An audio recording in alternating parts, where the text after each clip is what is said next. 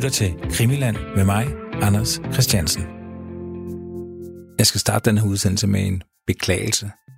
Sidste afsnit sluttede jeg på dramatisk vis. Det handler om, at øh, den tidligere statsminister Carl Bildts nærmeste medarbejder, Lars Christiansen, han var pressechef for statsministeren i starten af 90'erne, at han var blevet afhørt af Palme efterforskningen. Og det er rigtigt. Men jeg fik sagt, at han efterfølgende, altså Lars Christiansen, fik job i Skandia, forsikringsselskabet, altså der huser Skandia-bygningen og har lagt navn til Skandiamanden. Det er ikke rigtigt. Jeg lå mig simpelthen rive med. Han blev ansat i Scania, som er den her virksomhed, som producerer store køretøjer, lastbiler, busser osv. Det skal jeg selvfølgelig beklage. Det var ikke for at, at puste en stemning op. Det var i hvert fald ikke bevidst. Jeg vil dog sige, at det, det ændrer ikke ved, at øh, afhøringerne af Lars Christiansen er yderst interessant. Dels bekræfter det, at øh, Palme Efterforskning altså har været interesseret i det her spøgelse Stay Behind i Sverige. Og Lars Christiansen bekræfter, at han øh, som journalist og kommunikationschef i, i forskellige virksomheder, altså jævnligt havde møder med det svenske forsvar, med Stay Behind, og han havde møde med dem hver femte uge, fortæller han, hvor han udvekslede informationer. Han fortæller også, at øh, Stay Behind havde et hemmeligt kontor i Skandiahuset på Sværvæggen, altså der, hvor Olof Palme han blev skudt. Og så siger han også, ifølge hans oplysninger, altså Lars Christiansen, så var Stig Engstrøm ikke med i Stay Behind. Det betyder selvfølgelig ikke, at han ikke var det, men Lars Christiansen tror ikke, at han var det. Så der er to ting, der er interessante her. Det er altså, at, at efterforskningen ja, her i, i, de, i de seneste år har været interesseret i at få flere oplysninger vedrørende Stay Behind. To, at Stay Behind altså er en realitet, og ikke bare et eller andet konspiratorisk fatamorgana derude. Men jeg beklager igen, altså han var ikke blevet ansat i, i Skandia efterfølgende, men i Scania. Men der kommer meget mere om Stay Behind og Ip og Arle Gryning og Barberuben i en senere udsendelse. Men i det her program, der skal vi endnu en gang tale med Anders Aarhus, vores hushistoriker. Der er jo sket præcis det, som man kunne håbe på. Og det er, at en masse afhøringer pludselig er blevet offentlige. Vi har så at sige fået en masse nye brækker til det her puslespil, vi kalder mordet på Olof Palme. Og det er jo selvfølgelig både afhøringer af, af mistænkte, men det er også nogle forhør med, med vidner eller folk, der mener, de har set eller oplevet et eller andet, der kan knyttes til det her mor. Og nogle af dem er interessante. Blandt andet G. Grundborg. Han er en militærmand, og det er ham, der har den her virksomhed, der sælger sikkerhedsudstyr sammen med politimanden Ø. Og de har en kontorlejlighed sammen, hvor der er indgang til den via David Bakkersgade. Og så er der øh, et vidne, der hedder Viglund. Og det vidne ved jeg, at øh, Anders Øjes har været meget interesseret i. Og han var meget begejstret, da netop de afhænger pludselig blev offentlige. Nu ringer han. Hej, Anders. Hej, Anders. Nå, er du klar? Det blev total förvirring. här. Är det verkligen Olof Palme som är skjuten? Ja. Det är det. Och han är död? Ja. Eller han är inte dödförklarad, men... Han är inte dödförklarad, men det kan man väl nästan säga. Okej. Statsminister Olof Palme är död. Han mördades mitt i centrala Stockholm strax efter klockan 11 igår kväll. Olof Palme och hans hustru Lisbeth hade lämnat biografen Grand. En man i 35-årsåldern sköt statsministern med två skott i bröstet. Han fördes till Sabbatsbergs sjukhus där han avled strax efter framkomsten. Men lad os så starte med ham, Viglund. Hvad, du, du kendte til ham. Hvor, hvorfor vidste du, hvem han var? Øh, det ved jeg, fordi øh, noget af det, der også har været interessant at kunne studere før det, før, før, før det, at, øh, at efterforskningen nu er afsluttet, og der er en masse dokumenter, der bliver øh, gjort tilgængelige, det er, at i øh, 90'erne, lavede politiefterforskningen en gerningsmandsprofil. Og et af bilagene til den gerningsmandsprofil, det er sådan en ret udfoldet rekonstruktion af den sidste dag, Olof Palme lever. Og den gerningsmandsprofil, øh, altså det, det, det bilag er offentligt tilgængeligt og har været det i mange år. Det vil sige, at man har der sådan kunne sidde i og, og læse i overskriftsform, hvad for nogle vidner politiet har været bekendte med og ikke været bekendte med. Mm. Og i den øh, i, i det bilag til gerningsmandsprofilen, det findes blandt andet optrykt i en bog af Svend Aner, en forfatter, vi har nævnt nogle gange her i udsendelserne. Det, findes, det, det bilag findes blandt andet optrykt i en bog, han skrev sidst i 90'erne, der hedder Cover Up. Der kan man sidde og læse den her, jeg tror det er 10-12 sider eller sådan noget, det her bilag her. Og det er simpelthen sådan skrider kronologisk frem med, hvad der sker i løbet af dagen. Og så er der, så er der, så er der jo navnene på, på de vidner, der har videregivet oplysninger. Og der er det her vidne Viklund er også nævnt i, i, i, den her skematiske op, op, opsætning, opstilling af øh, den sidste dag, Ulf Palme levede.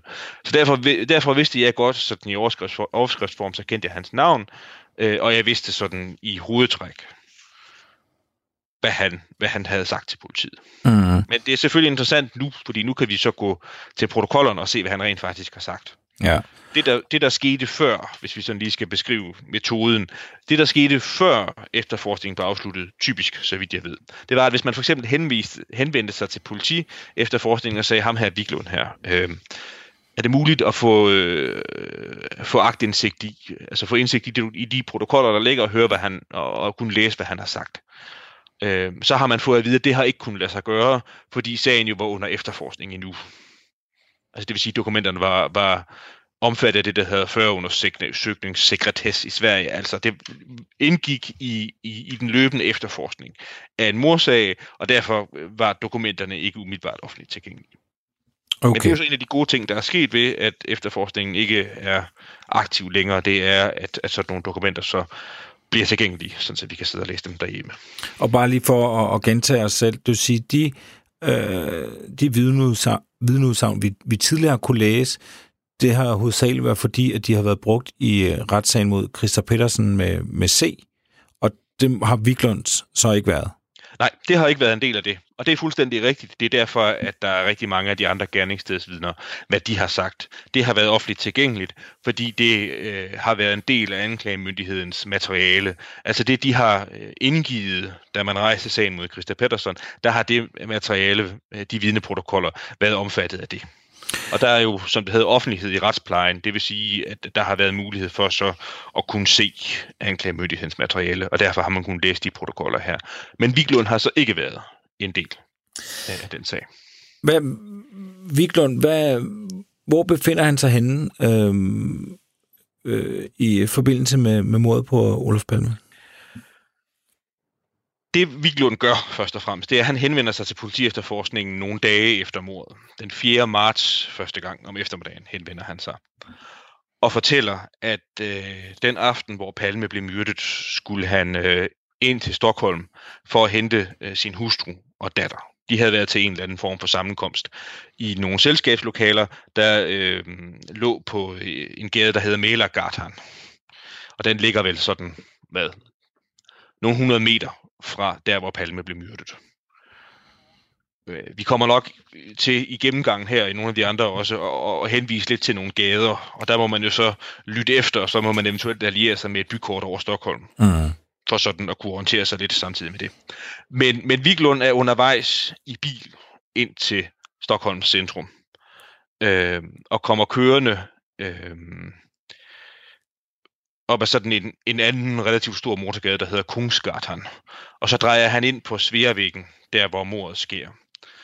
Og så fortæller han faktisk ikke i det første forhør, men et af de senere forhør, der fortæller han, at han passerer en, en bygning undervejs, hvor han ser, hvad klokken er. Altså han har aftalt et tidspunkt med hustruen og datteren, hvornår han skal være fremme, og han er lidt sent på den, så han er sådan i forvejen holder øje med uret, om man så må sige. Men han er også undervejs, så ser han, øh, hvad klokken er, øh, der hvor han er undervejs. Han siger 23.10, siger han først. sådan som, som de senere forhør kommer til at udvikle sig, så kommer der til at være lidt tvivl om, om det er 23.10 eller 23.15. Mm. Men altså, cirka 6, 8, 10 minutter før mordet sker, er han undervejs. Og så kører han faktisk op til det kryds, hvor Palme bliver myrdet, for at dreje ned til venstre af øh, den gade, den hedder jo Tunnelgatan. Den går op til det kryds, så det er der, hvor Sværvæggen og Tunnelgatan mødes. Det er der, hvor mordet sker. Og Viglund kommer så kørende ad Sværvæggen og drejer faktisk til venstre og kører ned ad Tunnelgatan, og så kører han væk fra det sted, hvor mordet sker. Og da han kører ned ad Tunnelgatan, så passerer han, skal han passere sådan et andet kryds, hvor der er en fodgængerovergang, og hvor der er en gade, der hedder, af alle, hedder den Olofsgatan. Mm.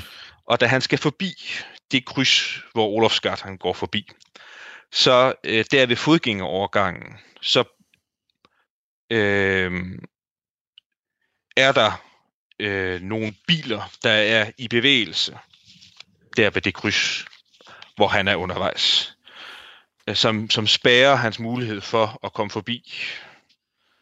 Og den, den ene bil er sådan kørt ind til siden, øh, for at, så der er, en, der, der er en, der stiger ud af bilen.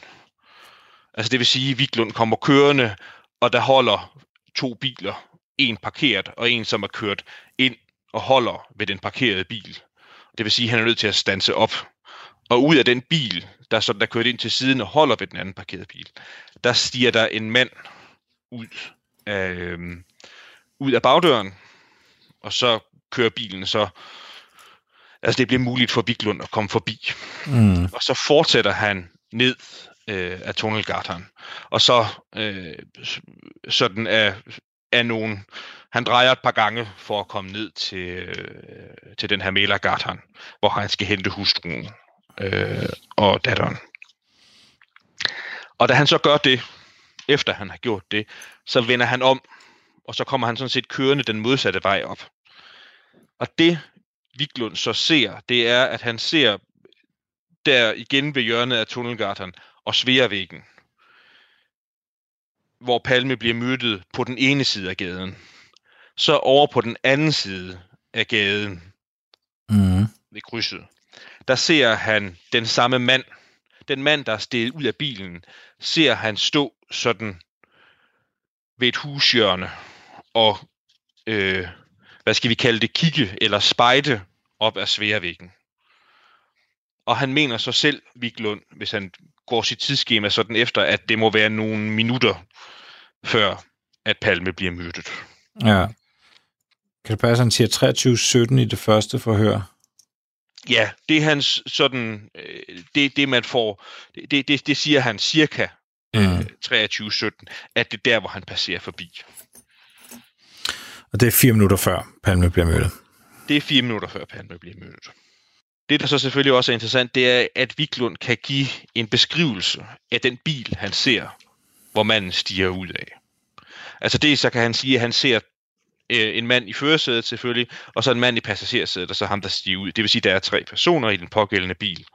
Og så kan han give sådan en karakteristik af en bil. Han kan ikke sige helt nøjagtigt, hvad det er for et mærke, men han kan sige, at det er en, en større bil, og så siger han, at den har, det er så lidt sjovt, når man læser protokollen, og det er, øh, ja, det er også ret interessant for os, der interesserer os for biler. Det kan jeg hermed bekende, at det gør jeg, fordi det er, det er, svært, sådan, det er svært for en lægmand at beskrive, hvordan en bil ser ud, og for et mærke mm. det måske kan være, osv. Men Viglund siger, at den sådan, har en, en opretstående relativt stor bagklap. Og så, så, så kan han også tilføje det, at det er, så vidt han kan vurdere, så er det ikke en Volvo. Altså det er sådan en bil, som næsten alle svensker er fortrolige med på det tidspunkt. Ja. Ved, hvordan de her Volvo ser ud. Det, det er det ikke, og han vil heller ikke mene, at det er en japansk bil. Så tilføjer han en ret interessant detalje, fordi han siger, at det kan være en Austin, altså en engelsk bil engelsk bilmærke. Mm. Men jeg synes måske, at den er en lille smule for stor. Okay. Og så overvejer, Viklund bliver også spurgt, hvad det er for en farve, hvad for en farve kan bilen have haft. Øhm, og han mener, at den er, i, at den er muligvis grøn, eller i hvert fald i, i, i den nuance. Ja. han, bilen er. Ja. Og, og det vi har videregivet nu, det er koncentratet af to forhør, der bliver holdt med Viglund i, i marts, altså den 4. og 5. marts, umiddelbart efter mordet. Ja. Der ligger de her oplysninger her fra Viglund. Ja. Og det må jo naturligvis have været interessant, fordi øh, det er sikkert, at det er øh, tidsmæssigt meget tæt på mordet. Om det så lige er 5 eller 7 eller 8 minutter før mordet, at det her foregår, det, det kan så være svært endegyldigt at sige, men det er i, i tiden op til mordet, og det er meget tæt ja. på der, hvor mordet sker. Og det er selvfølgelig så en interessant detalje, at, at den mand, øh, han ser, står øh, og spejder op ad Sværvæggen, hvor ægteparet Palme jo kommer gående op fra. Og, og så har han jo også et signalement af, af morderen. Eller, Ja, han- så, undskyld, han har et signalement af den mand, han ser, øh, Ja. ja. som vi er interesseret i. Han, øh, det er selvfølgelig ikke sikkert, det er morderen. Faktisk et ret, ret detaljeret signalement. Altså han kan beskrive, hvor cirka hvor høj morderen har været, og hvilket indtryk han sådan har givet. Øh, siger, at han er smidig og veltrænet. Ja. sige, at han har et, et, et, et, et, kraftigt hår ud, et kraftigt hår, overskæg. Han kan sige sådan cirka, hvor gammel manden er, og hvordan han er påklædt. Det, der måske er mest påfaldende, påfaldende ved påklædning, det er, at øh, han har ikke sådan en vinterjakke på, Mm. som man normalt vil forvente. Altså på det tidspunkt, det er jo sidst i februar, og, og fryser et 6-7 grader og blæser i Stockholm på det tidspunkt, hvor mordet sker. Og, og der har han så bare sådan en lidt, lidt jakke på, den mand, Viglund ser. Mm. Han har et, øh, et, et tykt, mørkt hår, og han har øh, et overskæg. Og så skriver, og så siger han, Viglund fik ikke et spontant indtryk af, at manden havde et, ud, et sydlandsk udseende. Det har han ikke. Det har han ikke. Man kan jo gætte på, om det allerede er kurderne, der er på spil. Der, altså det var en kendt sag, at, at, øh, at politi efterforskningen i stadium allerede interesserede sig for, om, om folk de havde et sydlandsk eller sådan arabisk Mm. udseende. Men altså, en, en vel, en, undskyld, Anders. Jeg vil, jeg vil bare sige, det er så også interessant, fordi der står sådan meget fint konstaterende i forhøret fra den 5. marts, der står, at han gjorde et probert indtryk, står der så på svensk. Det betyder nogenlunde det samme på dansk, altså sådan en øh, velordnet, velklædt person, ikke sådan en luret person, mm. man har set. Mm. Jamen altså, ja, hvad, hvad, hvad, hvad, hvad skal vi udlede af, af alt det her? Altså, øh, Viglund kører frem og tilbage, han skal hente sin øh, datter og sin kone, og han, han kommer tilbage til det hjørne, det er så et af de andre hjørner, men i samme kryds, at han så ser den her mand stå. Bum. Ja, vi kan jo udlede det, synes jeg i hvert fald, er det, at øh, Viglund må have været et godt vidne, altså fordi han kunne give en beskrivelse af, hvordan en bestemt bil har set ud, og give en bestemt beskrivelse af, hvordan en bestemt person har set ud. Og vi kan jo i hvert fald så også med sikkerhed knytte det til et tidspunkt. Hmm. Altså, øh, der er selvfølgelig en marginal mulighed for det, men vi må dog forvente, at, øh, at i og med at Viglund han havde en aftale, altså et tidspunkt, han skulle overholde, og øh, at han undervejs ind til gerningsstedet øh, ser på et ur, hvad klokken er, fordi han er optaget af det, fordi han er en lille smule for sent på den. Hmm. Altså det vil sige, at grund, grundforudsætningerne for ham som vidne, som muligt vidne i forhold til noget, der har med mordet på Olof Palme at gøre, er ret god. Hmm. Det, der så er påfaldende, det er jo så, at så vidt vides, så at de personer, som Viglund har set, er jo ikke blevet identificeret. Og de er, så vidt jeg er orienteret, så er det jo heller ikke nogen, der er blevet, hvad skal vi kalde det, efterlyst. Altså, Nej det, det er ikke, ikke noget, hvor, i hvert fald ikke så vidt jeg ved, at det er ikke noget, man har efterforsket ret grundigt i marts 1986, eller fokuseret meget på at få de her oplysninger her bekræftet. En, en lille smule farlig form på bevisførelse, det jeg gør nu. Men vi må dog alligevel hæfte os ved, at de pågældende personer er jo ikke, så vidt vides, identificeret. Det vil sige, det har ikke, det har ikke lykkedes at identificere nogen, der passede med det, Viglund fortalte, og hvor der så var en, en specielt god forklaring på, hvorfor de var der. Det kunne der selvfølgelig godt have været. Der var nogen, der kunne have sagt, jamen, men, men, øh, men, men jeg, jeg blev sat af af mine kammerater, og jeg skulle mødes med min øh, ven eller veninde, og vi havde aftalt, at vi skulle mødes ved det hjørne, så det var derfor, jeg stod der, og det var derfor, jeg stod og kiggede op ad sværvæggen. Det er ikke lykkedes at identificere nogen, der øh, har, har, har, har fortalt det. Den tankegang er, er måske meget god at tale om, Anders, fordi det var lidt det samme, vi snakkede om, dengang vi snakkede om, om walkie-talkie-indberetningerne, at der jo ikke efterfølgende var øh, nogle af de tilfælde, vi snakker om, efterfølgende har været nogen frem og sige, jamen, det kan være os, I har, og nogen har set, fordi vi rent faktisk rundt og øvede os i at snakke i walkie-talkie og, og lave nogle, nogle øvelser. Øh, og så har der jo også været andre, faktisk de Engstrøm jo, øh, har jo været andre, der har meldt sig selv, så at sige, at bare give sig til kende og sige, jeg var der og der og der. Øh, så hvis nogen skulle have på en eller anden måde forvekslet mig med en, en, en gerningsmand, så kan det have været mig, så, så I kan godt sådan se bort for mig, i, i, når I skal kortlægge det her. Ja. Hvis vi skal runde af i forhold til Viklund, så, så øh, synes jeg, at politi efterforskningen begår den fejl, at de lærer Viklunds protokoller, sådan som vi kan læse det, ligge mm. i meget lang tid. Det vil sige, at der kommer ikke nogen afklaring øh, eller opfølgning. Viklund bliver afhørt de her to gange i marts 1986, og så sker der ikke så meget mere end det. Mm. Så sker der det, at han deltager ved en, sådan en fotokonfrontation i december 1986. Altså det fungerer på den måde, at øh, Viklund er blevet kaldt ind og har set nogle forskellige fotografier. Vi ved ikke af hvem, og vi ved heller ikke, hvem det er, han har skulle identificere. Nej. Blandt personerne. Nej. Jeg våger et gæt uden så lang forklaring. Det kan være Victor Gunnarsson. Men det ved vi ikke. Den må have været relativt vigtig, den foto fotokonfrontation, fordi man kan igen i regibemærkningerne se, at Solveig Riberdal fra anklagemyndigheden er til stede ved den fotokonfrontation. Ja. Det vil sige, at man har taget sådan et, en, en, en ret væsentlig persons tid, har man taget til at være til stede ved den her konfrontation. Men hun, hun er vel datidens uh, Christa Petersen med K? Ja, det var hun. Altså anklagesituationen, der var, der var flere anklager knyttet til sagen. Men, men hun udfyldte samme funktion, ja, som Christa Petersen gjorde. Ja. Så det er ikke sådan hvem som helst, der er til stede. Og, og noget andet er jo også, at der kommer ikke, altså, Viglund kan ikke genkende nogle af de personer, der er på fotografierne. Mm. Og så sker der det øh, efterfølgende, at øh, Viglund bliver forhørt to gange i september 87.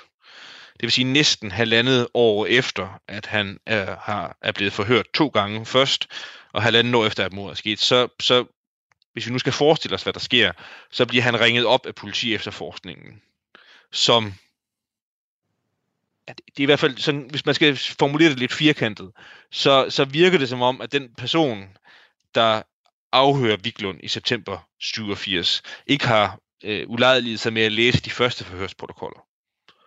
Fordi Viklund bliver stillet øh, en masse spørgsmål, som han er blevet stillet før. Mm. Og jeg kan godt, hvis man skal sætte sig ind i, hvordan blevet det er at være vidne, så øh, må det være svært så lang tid efter at skulle sidde øh, og give nogle svar på nogle spørgsmål, som man allerede har besvaret før.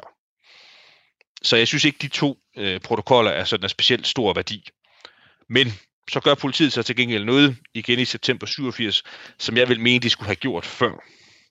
Det er, at øh, Viglund bliver bedt om øh, at deltage ved en rekonstruktion. Altså ja. det vil sige to politifolk, en krim, to kriminalinspektører, øh, får øh, fremskaffet to biler, der skal agere de to biler, der er i bevægelse på Tunnelgatan, der er ved Olofsgatan, og så kører de med i, øh, i, i Viglund i en Saab 90. Kører de med og beder ham om at, at, at, at sådan gengive øh, turen så nøjagtigt som overhovedet muligt. Mm. Og de gør det flere gange, og de gør det med et stopur. Hvilket jeg synes er meget fornuftigt, meget fornuftigt sådan efterforskningsmæssigt tiltag, at man vælger at gøre det. Og så stiller de selvfølgelig så også nogle opfølgende spørgsmål undervejs. Så hvis man sådan skal igen holde sig tidspunkterne 23.10 og 23.17, hvis man skal holde sig dem for øje, så passer det fint. Altså der er overensstemmelse med det, Viklund har sagt først, før en rekonstruktion, og den måde, øh, hvordan tidsskemaet så hænger sammen, da man efterprøver det i praksis. Ja, så, så, han, øh, så når han kører forbi anden gang med, med, med kone og, og datter i bilen, og, og kører forbi øh, Sværvæggen, Tunnelgarderen hjørnet der, så er den, passer den meget godt med, at den er 23.17. Ja, altså alt afhængig af, om, om, om, om, om stopuret bliver sat i gang 23, 10 eller 12 eller 13 eller hvad det nu er, så er det det tidspunkt, man rammer. Et eller andet sted mellem 23, 15 og 23, 18, 19 stykker. Det er der, man rammer ind. Det vil sige ganske få minutter før mordet. Mm. Ganske få minutter før mordet bliver begået, der ser vidnet Viglund øh, en person stå i hjørnet øh, overfor, hvor mordet bliver begået, og se op af sværvæggen. Ja. Efter, efter noget. Ja. Øh, og øh, ja, og, og hvad, hvad er sådan det, det, det klareste signalement, det er jo næsten det her med selvfølgelig, at det er en, det er en, det er en veltrænet mand, og så er det selvfølgelig den her, det, han siger, han siger, at han har et, et kraftigt overskæg. De er desværre ikke i ret god kvalitet, men man kan dog se dem i, i billedet. Der er simpelthen taget sådan nogle situationsbilleder af, hvordan Viklund mener, det har set ud. De er heller ikke helt interessante at studere. Så det er simpelthen ved, ved hjørnet overfor. Ja, og, og, og sådan som, som Viglund øh, beskriver den mand, han, han har set, så står han jo nærmest sådan og læner sig op ad et hjørne og spejder op ad, af vejen. Øhm, kan man se på, på, den, på den nederste tegning. Og lyse bukser og, og en mørk jakke.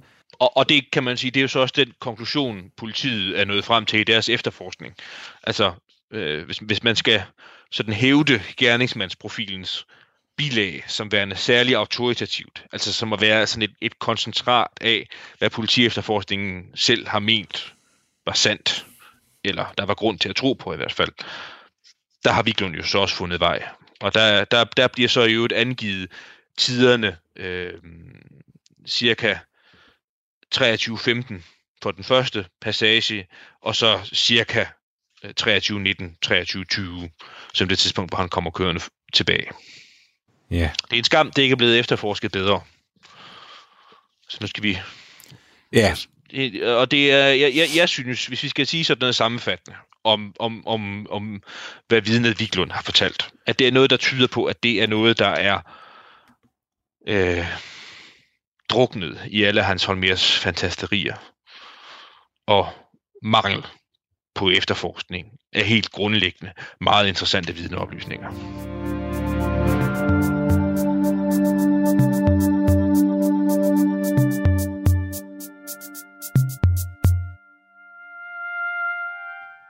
Vi har jo talt meget om Ø, øh, den her betjent, øh, som jo øh, har et, øh, et, et firma, et, øh, hvad kan man sige, et firma, der sælger sikkerhedsudstyr. Øh, Ø, det er, hvis vi bare lige skal hurtigt sige det, så er det jo ham, der øh, ja, mest spektakulært er det jo, at han lader sig udskrive på, på, på mordagen mod øh, lægernes anbefaling. Han er indlagt med noget, er det spring blindtarm? Øh, spring blindtarm og sådan noget buhulebetændelse. Ja, og, det. og lægerne synes, han skal blive, blive liggende på, på hospitalet, men han vil, han vil gerne hjem. Øhm, og så har han jo et, øh, et, en, en kont- et kontorlejlighed, øh, hvor der er indgang via David Bakkertsgade, som er den her gade, hvor øh, morderen øh, ifølge Lars J. Øh, flygter op af. Og den virksomhed, den har han jo øh, sammen med en, der hedder G grundbog. Grundborg. Og det er også de to, øh, der, der, der, der øh, der går og hejler rundt omkring i, i Nordeuropa, så at sige. Altså de her foto, man finder nogle billeder i Øs lejlighed, den bliver renset i en, en anden sammenhæng. Øh, der, der står de og hejler blandt andet foran Brandenburg Tor. Og det, det ja. gør han simpelthen sammen med G. Ja, det gør han. Øhm, de har et, et firma sammen og er, er bekendt en relation sammen. Ja. Øh,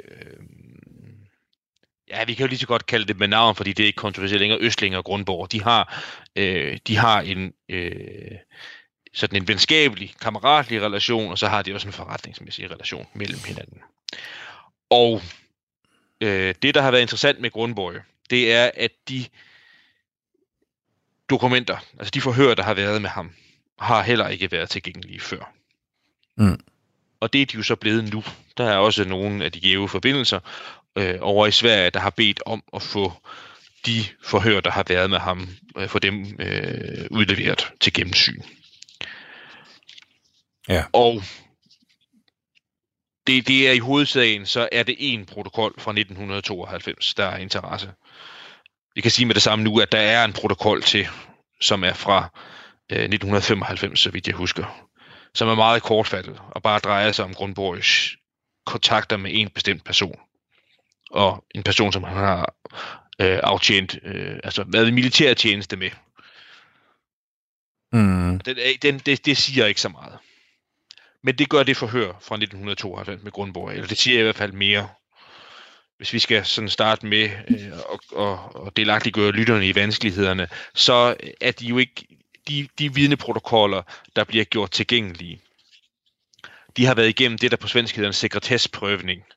Altså, de er blevet, er blevet gennemset, inden de er blevet udleveret, og så oplysninger om personer af bestemt karakter har man ret til at stryge i materialet. Altså simpelthen lægge sådan nogle sorte blokke henover. Ja. Altså det vil sige, hvis der står nogle navne på nogle uvedkommende, eller hvis der står nogle personfølsomme oplysninger, hvor folk de bor henne, øhm, deres privatlivsoplysninger, oplysninger om økonomiske forhold og den slags ting, Mm. bliver udladt af protokollerne.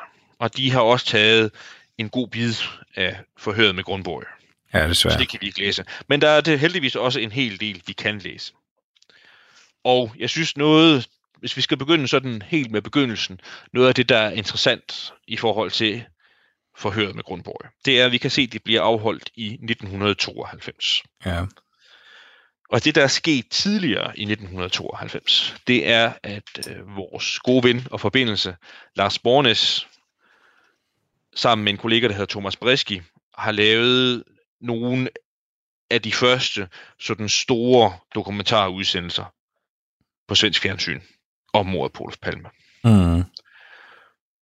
Hvor de blandt andet øh, undersøger oplysninger om Østling og om Grundborg og om andre af de politifolk, vi har talt om før, og så videre, og så videre, og så videre. Udsendelserne anbefales varmt. Dem kan man gå ind og se, hvis man har lyst til det. Men udsendelserne, de blev også ledsaget af sådan en, hvad skal vi kalde det, en udspørgning af en række personer, der havde med mordet på Olof Palme at gøre. Blandt andre Hans Ølvebru, der var efterforskningsleder, og så Anders Helin, der var chefanklager på det her tidspunkt her. Og i den udspørgning fra 1992, der spørger Lars Bornes på et tidspunkt Ølvebro direkte, om Grundborg nogensinde er blevet afhørt. Altså i dokumentarudsendelsen, der bliver der redegjort for nogle af de ting, vi også lige har talt om nu, med at Grundborg er bekendt med Østling, de har den lejlighed, de sælger våben og den slags ting. Øh, Og, og, og så, så spørger øh, så Ølvebro, er han nogensinde blevet afhørt? Og så må Ølvebro sige, at det er han ikke. Mm. Men det bliver han så i 1992. Ja. Ganske kort tid før 1992 løber ud i øvrigt. Fordi tirsdag den 22. december, to dage før juleaften, bliver Grundborg afhørt af Ja. en kriminalkommissær. Og så er der en kriminalinspektør til stede. Mm. Og det foregår på et øh, hotel i Malmø. Det foregår på et hotel i Malmø, og øh, de har jo formentlig nok siddet der og glædet sig til, at de skulle have juleferie. Men inden de skulle holde juleferie, så skulle de så lige have den her samtale her, hvor øh, Grundborg bliver spurgt ud om, hvad han har lavet, efter han har øh, øh, været ansat ved militæret. Det har han været indtil først i 1980'erne. Ja. Så bliver han bedt om at redegøre for sine forbindelser med Østling, hvordan det forholder sig med det her firma her. Og så noget af det, de faktisk spørger en hel del til, det er netop den her kulturlejlighed på David Barkers Gata. Mm. Og det, der så er interessant, det er, at det viser sig, og det var jeg ikke klar over før, det er, at der faktisk er en tredje person, som også er tilknyttet det her firma her. Ja.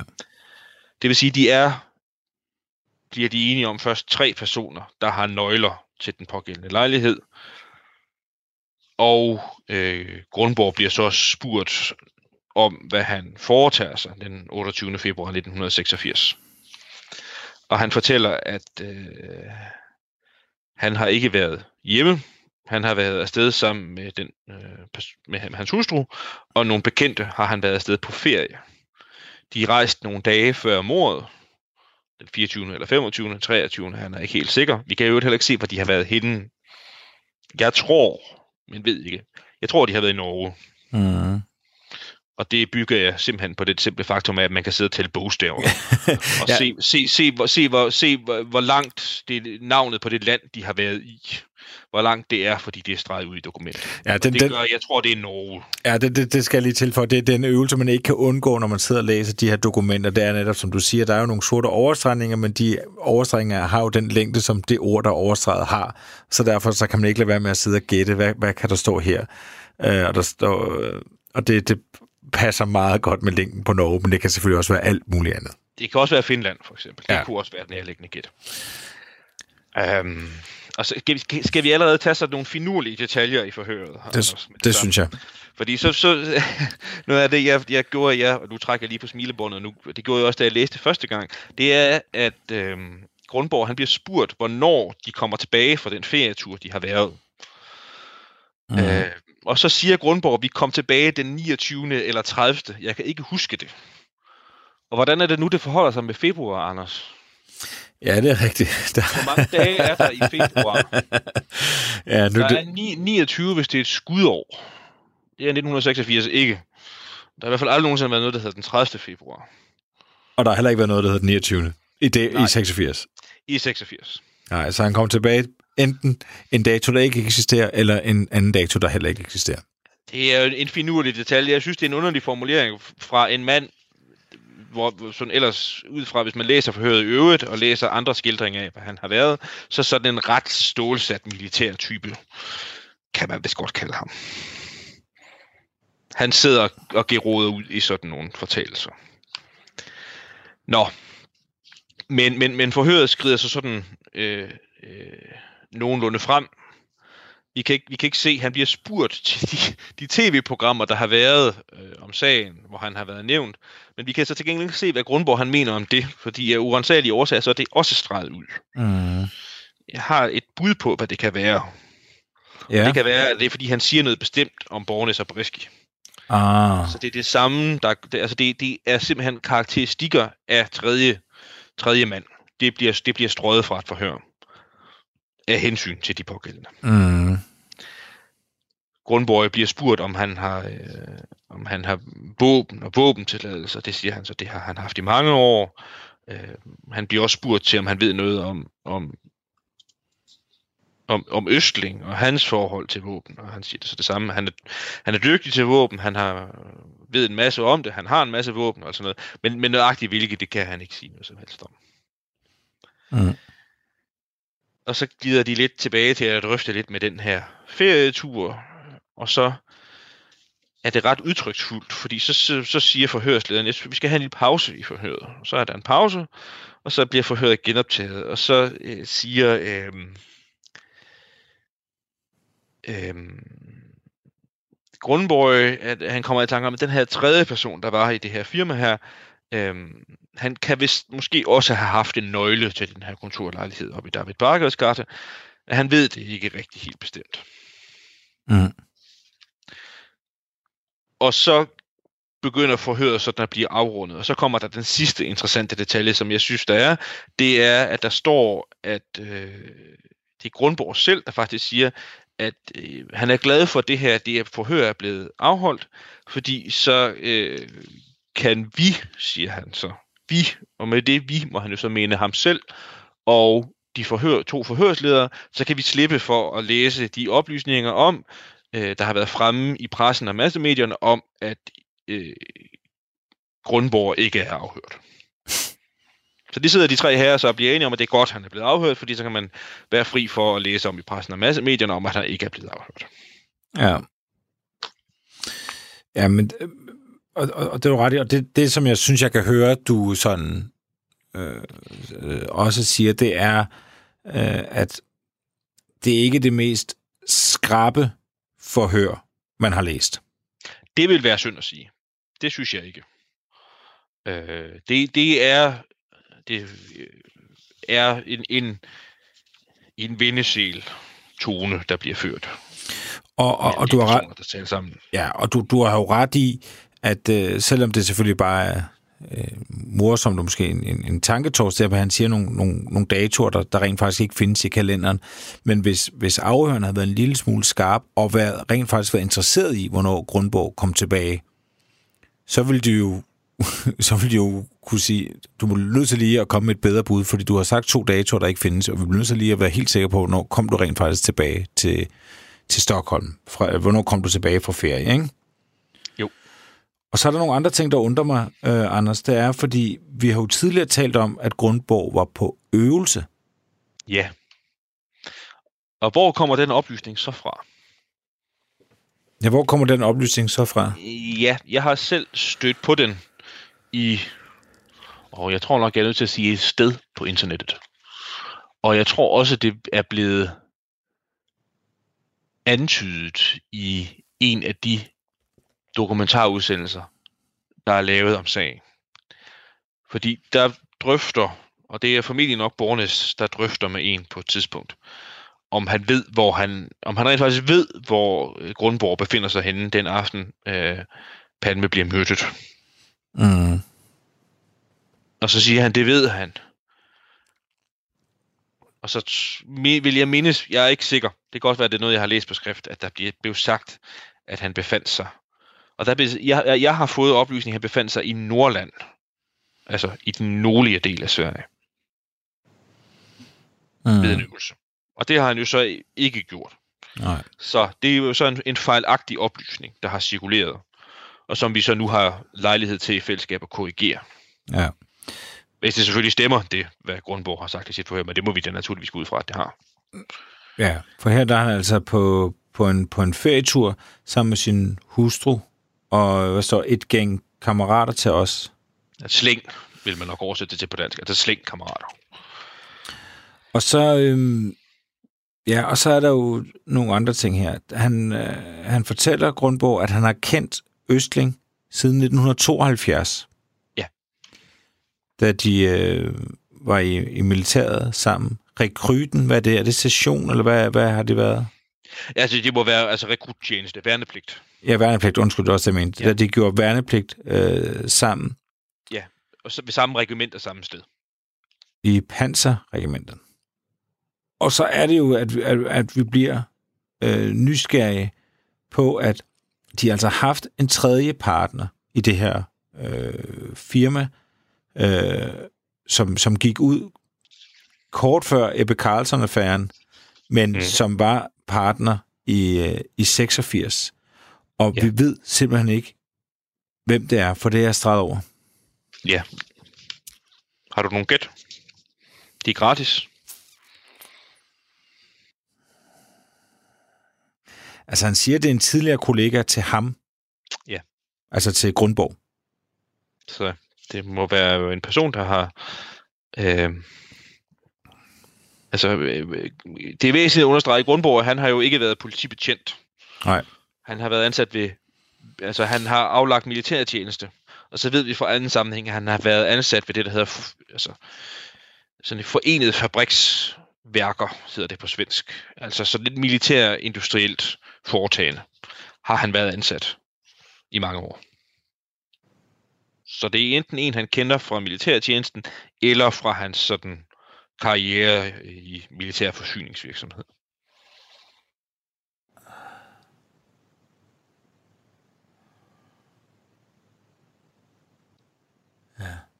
Har du et gæt? Ja, men det hænger ikke helt sammen med det. Men han har formentlig nok været soldat, den person, jeg gætter på lige om et kort øjeblik. Han har formentlig nok været soldat, og han har nok kendt både Grundborg og Østling. For jeg, mit gæt, og det er et rent gæt, jeg ved det ikke, man kan formentlig finde ud af det ved at lave nogle forspørgseler i øh, det svenske altså sådan virksomhedsregister. Jeg tror godt, det kan være Per Ola Karlsson, K, som vi har talt om flere gange. Og Per Ola Carlson, han, øh, han gør jo så bemærket i forbindelse med øh, Ebbe Carlson-affæren. Ja, det gør han. Og havde også en, en relativt nær relation til Østling fra deres helt tilbage fra. Så Ola Carlson er, er noget yngre end Grundborg og Østling. Og der er noget, der tyder på, at han har sådan en, en altså set lidt op til Østling. Østling har synes, han var en, en, en dygtig ung mand mm. fra et tidligt stadium. Så det er det, det, det, det, jeg bygger det på, men det er et rent gæt. Og så er det rigtigt, at, at, at Per Carlsen gør sig bemærket så de forskellige sammenhænge. Han bliver håndplukket som livvagt for Hans Holmer. Og er jo også en af dem, der bliver rekrutteret i forbindelse med Ebbe Carlson-affæren og parallel efterforskningen. Altså en af dem, der bliver parallelt, øh, altså parallel efterforskning, så bliver rekrutteret direkte som sådan en slags alt mulig mand. Mm. Men jeg skal understrege, jeg ved det ikke, om det er ham. Mm. Men det er der jo nogen, der kan finde ud af. Ja. Altså det... Og det, altså igen med, med, med det her øh, palmemor, man har jo hele tiden det her med, som om, at, at det, man gerne vil have, er lige rundt om hjørnet, og man, hver gang man går rundt om hjørnet, så er det rundt om det næste hjørne. Altså nu har vi fået øh, den her afhøring af, af Grundborg, og selvfølgelig kommer tilbage med en masse sorte streger, så det, som man virkelig kunne være interesseret i, øh, det kan man så ikke læse. Nej. Jeg har nogle supplerende oplysninger, som jeg synes, der kan være interesse i forbindelse med, at man læser protokollen. Ja. Og skulle jeg ikke lige referere dem? Jo. Det er, at vi ved, at Grundborg i januar 1986 får han nyt job, fordi han bliver sikkerhedschef ved øh, det, der hed Televærket. Sådan en den svenske pendant til KTRS og Tele Danmark og alt den slags ting. Altså dengang telefoni var et monopolforetagende. Mm. Både sådan øh, almindelige, øh, hvad hedder sådan nogle stationære telefoner, men også øh, sådan radiotrafik, walkie-talkie-trafik og alt den slags. Det var Televærket, der bedrev den slags ting i Danmark, eller i Sverige. Og der bliver Grundborg i januar 1986 sikkerhedschef i et stort distrikt i Stockholm en mm. meget højt betroet tjeneste. Og det, der sådan set er mest interessant, det er kronologien. Altså det vil sige, at vi forestiller os, at Grundborg er blevet ansat på et eller andet tidspunkt i januar 1986. Så arbejder Grundborg, det ved vi jo nu, fem uger. Så tager han på ferie i de her dage her, vi får oplyst i protokollen. Og så kommer han tilbage fra ferie. Nogle mm. få dage efter, at Olof Palme er blevet myrdet. Og så ved vi tilfældigvis, og det kan vi takke Lars Bornes for, at Grundborg er sygemeldt en uge. Ugen efter Palme bliver myrdet. Han bliver myrdet en fredag, og så, hvis vi forestiller os sådan en almindelig kontormandsrutine, så skulle Grundborg have mødt ind på arbejde om mandagen efter. Og der ved vi, at han har været sygemeldt. Og han har været sygemeldt lige efter, han har haft ferie. Det kan selvfølgelig være, at han har været syg. Det er bare omstændigheder, jeg refererer interessante omstændigheder. Mm. Og så sker der jo ovenikøbet det, at efter Grundborg bliver raskmeldt, så siger han, jeg vil gerne sige mit job op. Jeg vil gerne sige det job op, jeg har haft i, hvad må det blive, alt i alt, øh, 8 uger, 10 uger, eller noget den dur. Ja. Jeg vil gerne sige op, og så bliver der ansat en ny sikkerhedschef i det samme distrikt i Stockholm. I den samme stilling, som kræver, at øh, man kan sikkerhedsgodkendes på det højeste niveau, er SEPO. Og den mand, der afløser Grundborg, det er Østling. Ja. Som har stillingen et halvt års tid. Det er jo bare interessante omstændigheder, og enhver må tolke dem, som de vil, hvad de kan betyde jeg synes, det er nogle interessante sammentræf. Ja. Når det gælder frem for alt de her relationer mellem min personkreds. Ja.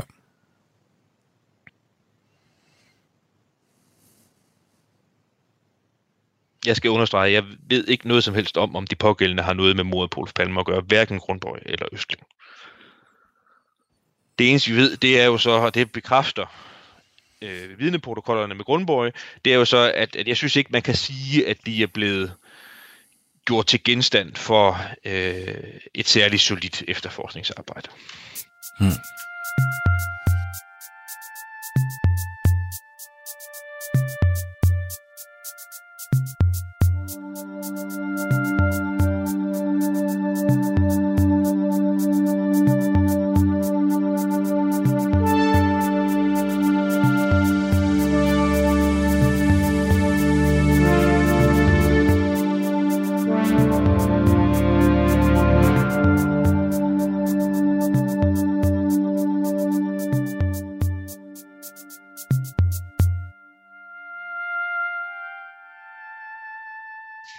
Jeg kunne godt tænke mig bare lige at løbe øh, telefonforhøret, som det jo er, i, fra 97 igennem, bare lynhurtigt, selvom der ikke står særlig meget. Ja. Øhm, fordi Grundborg, han bliver ringet op øh, i, i 97 kl. 14 mm. øh, for at skulle øh, øh, forklare øh, sit kendskab til en, vi ikke ved, hvem er. Øh, der står simpelthen, at øh, Grundborg han bliver øh, fortalt, at øh, det her forhør, det handler om hans kontakt med en vis, og så står der to navn. Øh, tror jeg, to ord, som vi ikke kan se, hvad er det streget over. Og der fortæller han igen, at øh, det er en, han har været i kontakt med øh, siden starten af 70'erne. Øh, de blev militæruddannet sammen i 74 og 75 øh, det samme regiment, øh, P1 i Antwerpen. Det er også der, hvor han mødte Ø. Ja.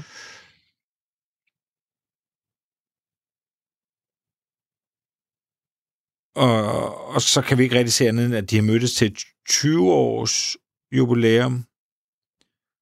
Og så øh, har Grundborg ikke mere at sige.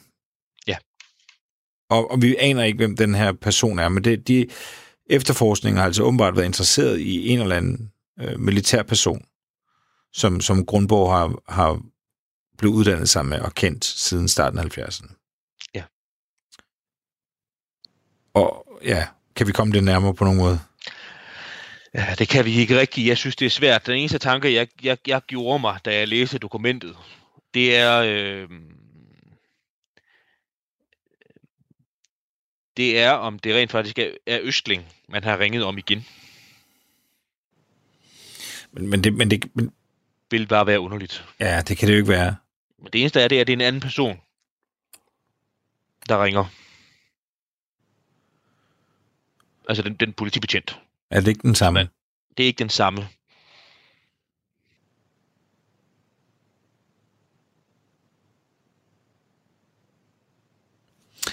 Ja, men så passer jo ikke tidsmæssigt. Han, han, der, der, der er han jo... Fordi han, han mindes jo ret klart i det første, at han har kendt Østling siden 72, og her snakker han om, at de har uddannet, uddannet på Karlberg i 74-75. Ja, det er rigtigt. Det kan, det, det kan ikke være, det kan ikke være Østling. Det må være en, det må være en tredje formentlig, person. Formentlig en anden, de har interesseret sig for.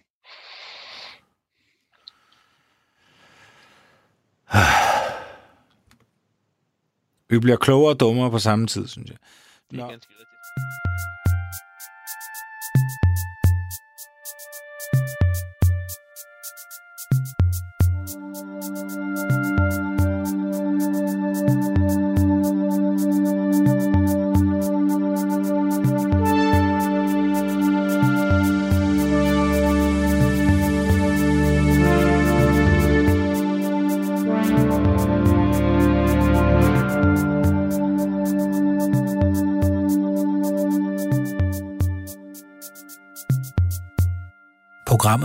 Produceret af Wingman Media for Radio 4.